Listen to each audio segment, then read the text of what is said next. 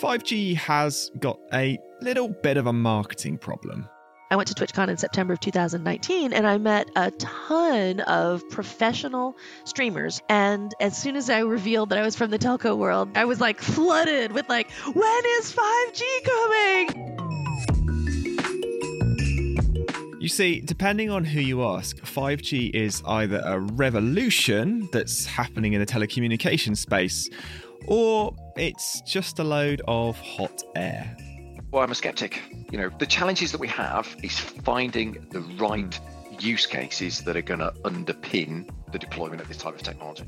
And when you ask a couple of chief technologists, So, in a nutshell, what is 5G and how does it work? so, in a nutshell, um, Sound as 5G work. um, so um, um, uh, if you think about um, trying to put that into a nutshell. And that's where today's episode begins because, yes, we've had mobile phones for years and we spend more time on them than ever, but we don't often think about what's going on with the underlying technology. Most people think of a telecommunications network as being like electricity. You turn your phone on, it connects to quote unquote the internet, and it just works. Well, actually, there's a whole bunch of complex componentry that lives between your mobile phone and the internet. Today, we're untangling 5G to find out whether this new generation network is going to live up to the hype, whether we're getting spied on by nefarious governments, or whether it's all just a big waste of money. All that and much more. I'm Michael Bird, and this is Technology Untangled.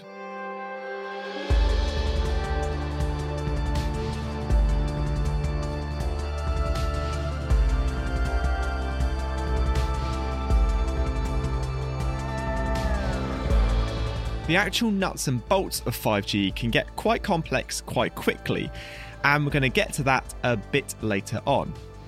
But let's start off somewhere where we feel much more at home the generations of mobile networks, aka the Gs. Chris Dando, a chief technologist at Hewlett Packard Enterprise, fills us in. initial mobile phones were um, analog.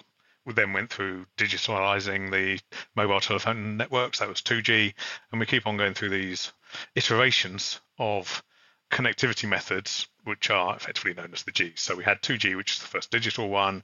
We had 3G, which could do internet type capabilities. 4G, which effectively brought us live consumption of video type stuff, and 5G is the next iteration of that. The thing to bear in mind is that all of these generations aren't just variations on a theme. With every single generation, we need a whole new set of technology to make it work. On the face of it, for most people, 5G should be a bit, well, dull. Except it isn't. the number of vendors who have helped provide the underlying technologies to mobile networks has reduced over time and are dominated by really three large players. Those players being Ericsson, Nokia, and Huawei. To bring in 5G, mobile network providers need to replace all of their equipment, and it doesn't come cheap. So they tend to turn to the cheapest supplier on the market, which for quite some time has been Huawei. Well, I think there's been um, a range of activities, and whether it is all proven and publicly available information, that the key is that really the US were concerned that the Chinese government could influence the contents of Huawei products and potentially open up backdoors, which obviously opens up networks for snooping and spying and so on and so forth. In May 2020, the US government highlighted their concerns, so to speak, in a volley of sanctions that banned Huawei components from being used in 5G networks. Plenty of countries follow suit, not least the UK, that also banned the purchase of new Huawei equipment from January 2021 and forced operators to rip out existing Huawei kit by 2027. Huawei were fundamental to the previous generations of networks, so the fact that countries have gone out of their way to exclude them only adds fuel to the conspiracy fire. However, there's not been public information that's highlighted that those concerns are actually real and valid. You'd have to draw your own conclusions as to whether you know that was the case or not. Huawei are have been open to very close inspection by the UK National Security organisations. Now, some of those reports have highlighted that there are some concerns about how the supply chain is managed on their software, you know, stuff outside maybe of Huawei's direct development side of things. But I would temper that with the fact that they were probably under much closer scrutiny than some other vendors are just because of their background. All sounds very James Bond. The key thing is this is national critical infrastructure. You know, it's not like if your television doesn't work or your fridge stops working. You know, we are totally reliant on our telecommunications networks, and we're not just reliant on it for ourselves, but all businesses are reliant upon this. Supply chains are reliant so that if telecommunications networks break down or get attacked, it is a significant issue. The reason this is so crucial now is that we rely on connectivity and communications more than ever before. And all of these conspiratorial headlines made us wonder what's so great about 5G that governments are sanctioning network kit? Well, if you ask the evangelists, then there's the low latency, there's the need for space, and there's the big one super fast data transfer. Supposedly, 100 times faster than 4G's upper limit.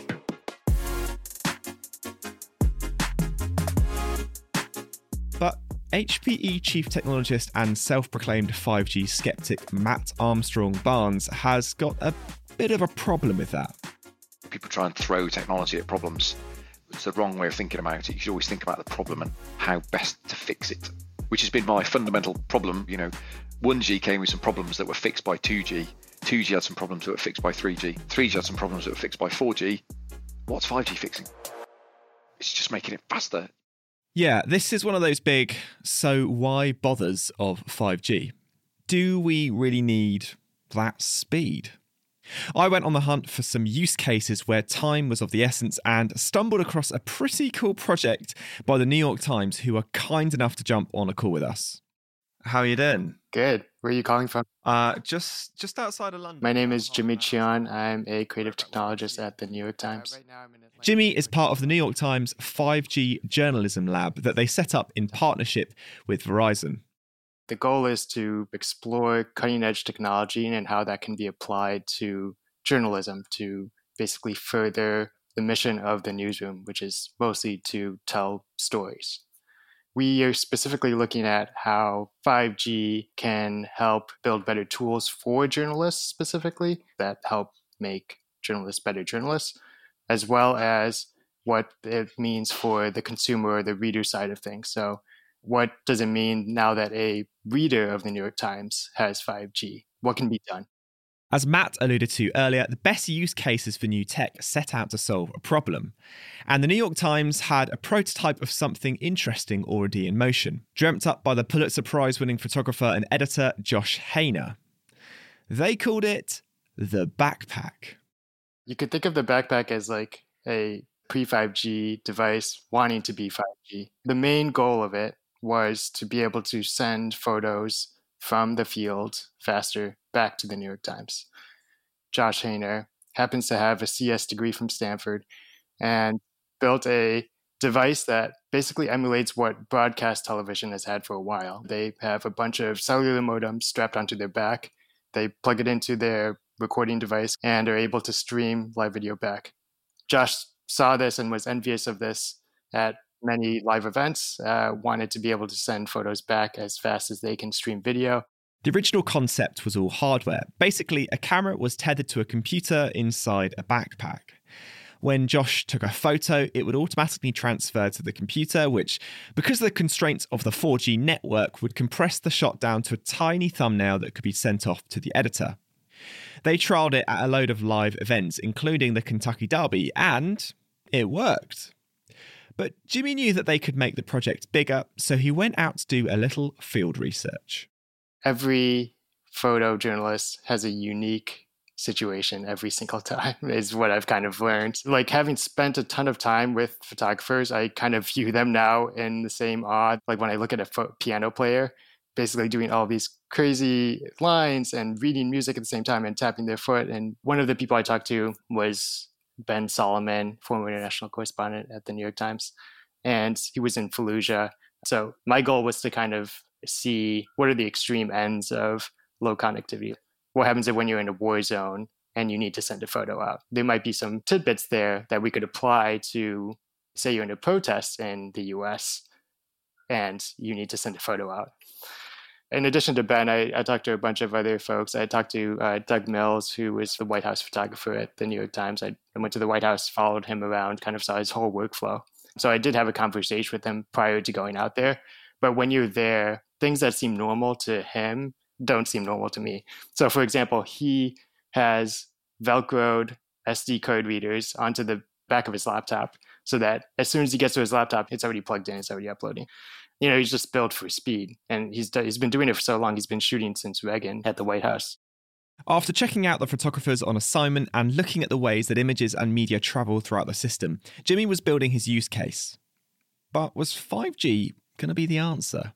We don't want to reinvent the wheel. So a lot of what we did was looking at existing technologies and seeing if there was something that we could use that was more plug and play. So there actually are a lot of systems and boxes that take a lot of SIM cards and provide a robust cellular connection over 4G LTE at the time. And that is used often in trains or buses as a way to provide Wi Fi and have it be both a big internet pipe as well as reliable and uh, consistent no matter where you are. We were evaluating whether it should be like hardware, whether it should be a combination of hardware software that we built, whether it should be all software. Ultimately, what we went with was creating an app. The app was called Beam. It was designed to do exactly what the backpack did, while using 5G as a big internet pipe, effectively widening the bandwidth so that the photographers could get more media out fast.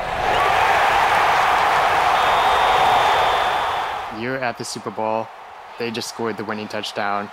We need to get that photo out and on the front page as quickly as possible. But oftentimes they don't need to send it out quickly, they just need to send out a good set of photos. But there is this middle ground of photo assignments where there's urgency to it. So, for example, you're at a protest. And there is lots going on, and clearly this is a breaking news situation, but we don't need a specific one photo. And so this middle ground kind of started evolving. We started to realize that, oh, yeah, there's a lot of photographers who would actually use this. And as urgent situations come up, they can use it as they need it. So, what is the 5G coverage like? How does that work? Over the two years that I've been working on this project, we've gone for basically nothing. It was like one thing in New York to lots of metropolitan cities and areas throughout the US. We built the app Beam in a way that it uses a cell phone and cell phone data. So if you're in 5G, it takes advantage of that. If you're in LTE, uses that. If you're in Wi-Fi, uses that. I guess for the end user, the photographer, they don't really care how they're connected, do they?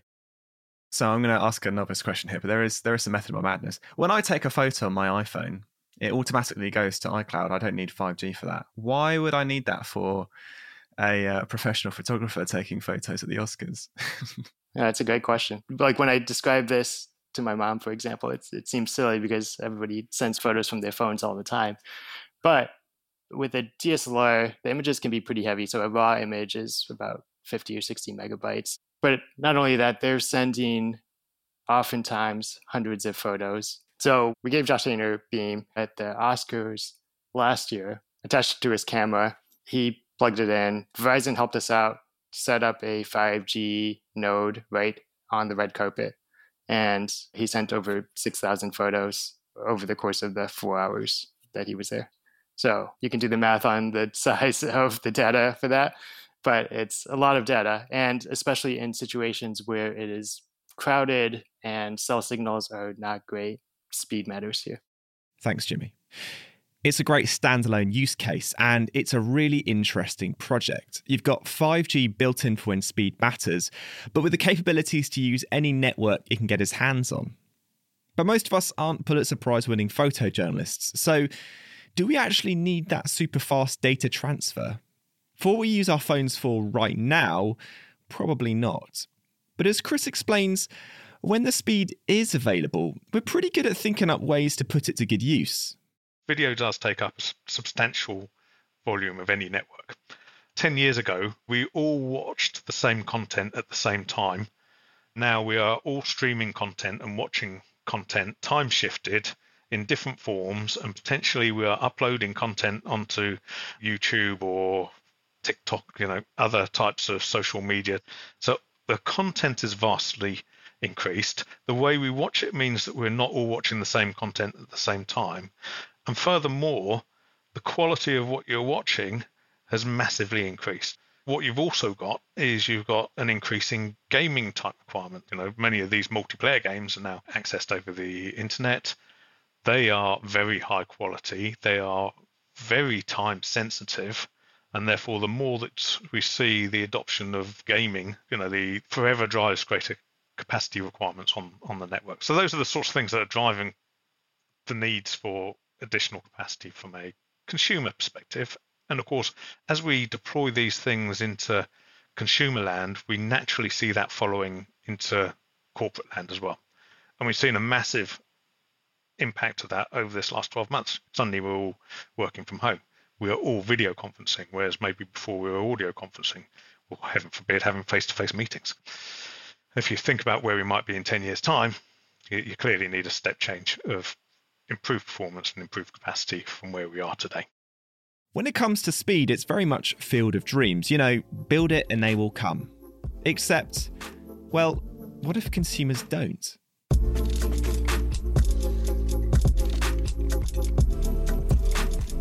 Generations of mobile networks have huge investment cycles. So they want to deploy something that's going to attract users and last for a good 10 years. And herein lies a problem because, according to Matt, 4G finally got us to the point where we're actually pretty happy as users. Most people are consuming the video that they wanted, that they were unhappy with 3G, over a smartphone. How many people are really watching true 4K video on their smartphone? Can you tell the difference between standard def and high def on a smartphone? The other thing is codecs have become really good. So this is the how you compress the video that's coming off the internet when it starts to hit your mobile device.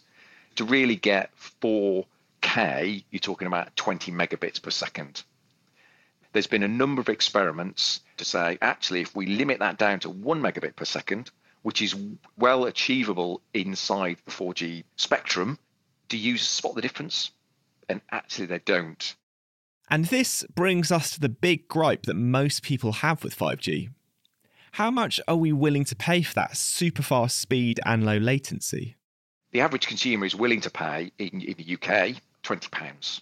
I use that metric with people I talk to. And a lot of them say that's a lot more than I'm currently paying. So yeah. if we break down the cost of deploying a 5G network, and you, you are starting to ask me about how 5G works, And you start to get into um, fundamentally start to bump into physics. So if I've got a spectrum, how do I get more data through it? Well, I compress the waveforms, which is really millimeter wave forms. Ding, ding, ding. Hold that thought. If you had millimeter waveform on your 5G bingo card, then you can get your dabber out. This is an important part of the story because when I asked Leslie Shannon from Nokia about the biggest consumer fear around 5G, she said, well, first of all, that it will kill you. and, you know, and I say that in a joking way, but actually, there are literally people who have been ripping down base stations because they're afraid of the health implications. And what most of these infrastructure vandals are worried about is based on the millimeter waveform. You see, all of the previous Gs worked on strictly allocated areas of the radio spectrum. But 5G, it can work on any bit of spectrum, old or new. Most 5G that you're going to encounter is going to actually be in similar spectrum bands or the same spectrum bands as mobile phone technology in the past. So it's exactly the same, it's just packed differently. The place where people have been concerned about 5G, and this is really significantly higher um, wavelengths than we've been working with uh, mobile telephony before. And so, yeah, definitely let's ask a question. Is this is this a good thing? The talk has been like, oh my God, it's going to fry your brain. It's going to, you know, roast your liver and stuff. Well, the really important thing to know about, without getting too deep into radio spectrum uh, science, First of all, low spectrum is low, slow waves that can travel a long way and can travel through things. So the lower the spectrum, the more likely you are to get indoor coverage. But if you're talking about these higher bands, they are so high, they travel a super short distance and they can't penetrate anything. And by anything, I mean a leaf. I mean a sheet of paper. I mean, if it's a rainy day, your coverage quality goes down. So, no, 5G in the millimeter waves is not going to be roasting your liver because it's not going to make it through your skin. Okay, so that's that cleared up. And we're going to hear more from Leslie later on.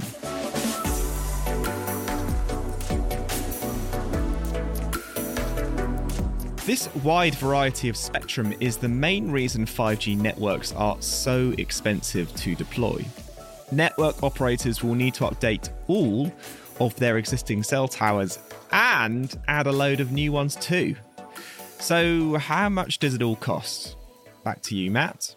So, if we run through some basic maths from a telecommunications service provider perspective, I need some more equipment, I need some more antennas, I need to do some site visits, I need to do some paperwork, I need to do some commissioning.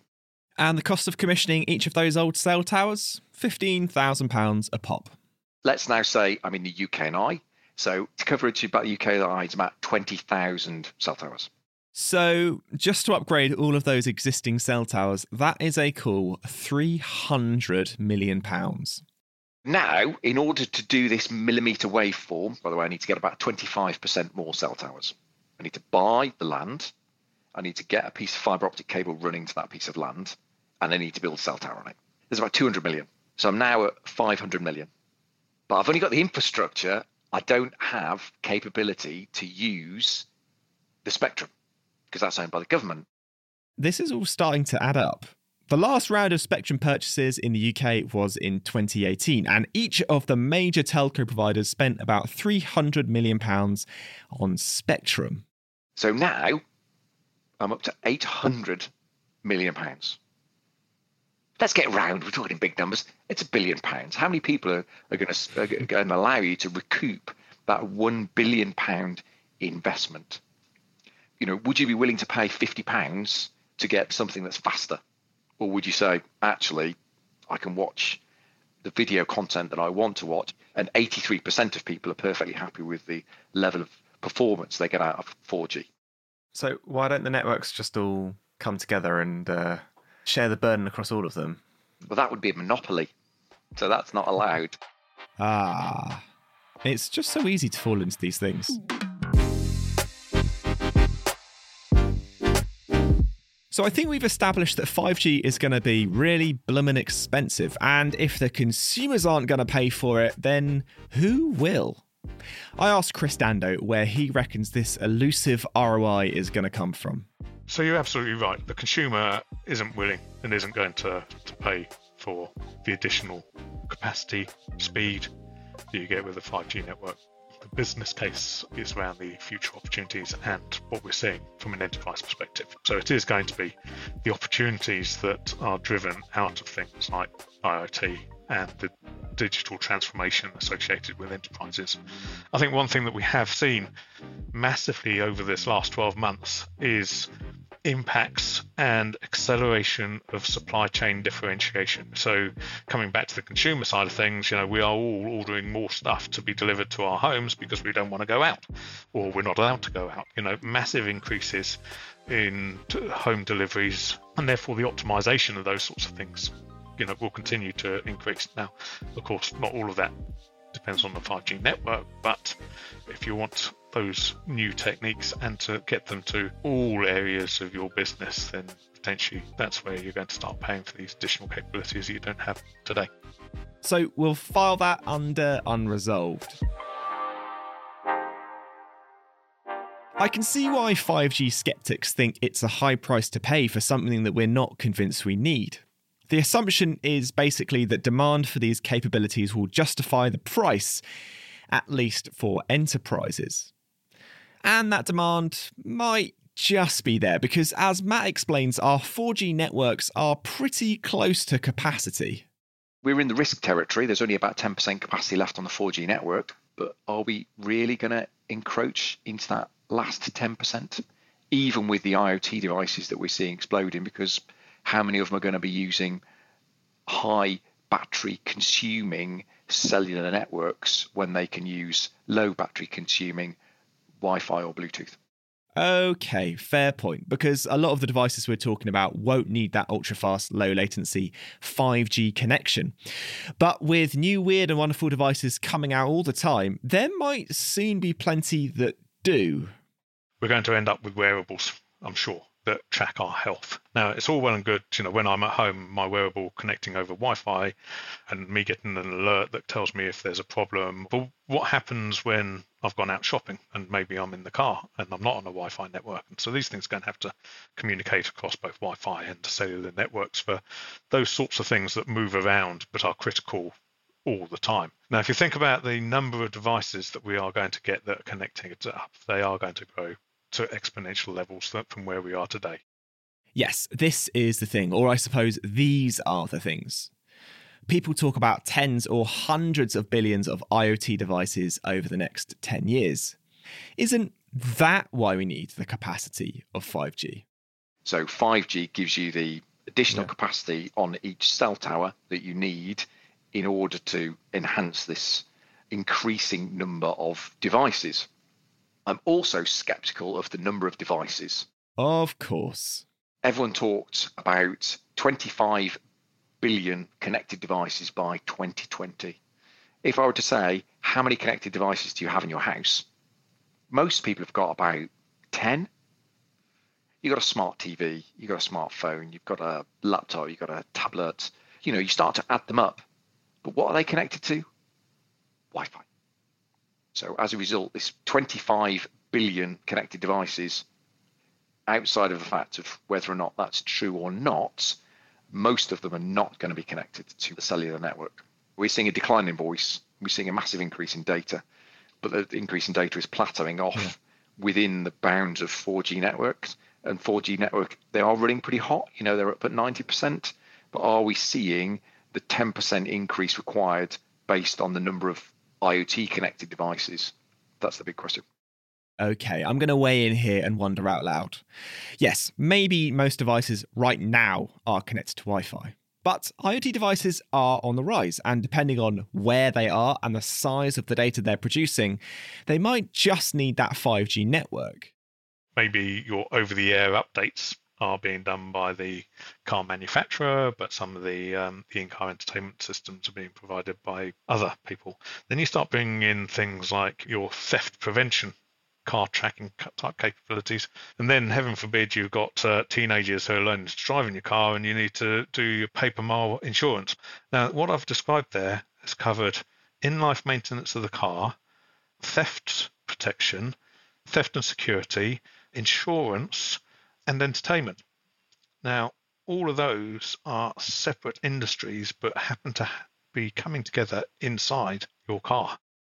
With more powerful devices sharing multiple types of data in our future, then we're going to need that extra space. I'd tentatively say that's one point for the 5G evangelists. But I'm determined to find a use case that will satisfy Matt's skepticism. What about low latency? That's a nice, fancy sounding tech term that might do the trick. Now, low latency is specifically there for those types of use cases where you really need to guarantee the response time for the turnaround of something happening. I live on the south coast. I've got a uh, an oil refinery just down the road from me, and it's a massive site. And you think about if you're going to turn on and off valves within an oil refinery, you really want them to be turning off as soon as you press the button. Now, I think these use cases are further out in very specific environments for the foreseeable future. So, Chris says that a lot of low latency use cases are going to be pretty niche. But what about, and I think I might be onto something with this one remote surgery? Think about it high bandwidth, low latency. Surely that is a shoe in for 5G. You need to be less than 100 miles away to get the kind of medical low latency that you'd need to operate medical equipment. So if someone were to say to me, Matt, we're just going to perform a, there's a minor operation on you, but the doctor who's going to be doing it is going to be doing it on his mobile phone in Scotland. I'll tell you what, could he sit at a computer that's physically plugged in? I don't even want him to use Wi Fi, let alone 5G. And actually, can you stick me in the back of an ambulance and drive me the 200 miles I need to go that's going to physically take me to him? So I guess that's a, a no from Matt on remote surgery then. Hmm. Is there anything that 5G is actually useful for? Part of my being a skeptic is 5G's been embraced by marketing. And actually, if you look at everything that's happening in the consumer space, they're saturated already. They've got a good enough experience. Perhaps the problem is that consumers have got enough from existing generations for now. When we have all of these capabilities that are going to be made available through AI, IoT, 5G networking, cloud computing, you know, bringing all of this together with massive scaling of information. The one thing you can say is it is fundamentally going to change our work life. It's going to fundamentally change our home life and it should fundamentally change our, our health. From the evangelists, you're hearing life changing, world changing, fundamental. But for the skeptics, the ends don't justify the means. We never knew how much 4G would change the way we work and the way we live, and perhaps part of the frustration comes from not knowing exactly what our future with 5G will look like. Because in isolation, the use cases might not add up to much. But could 5G as an enabler be greater than the sum of its parts?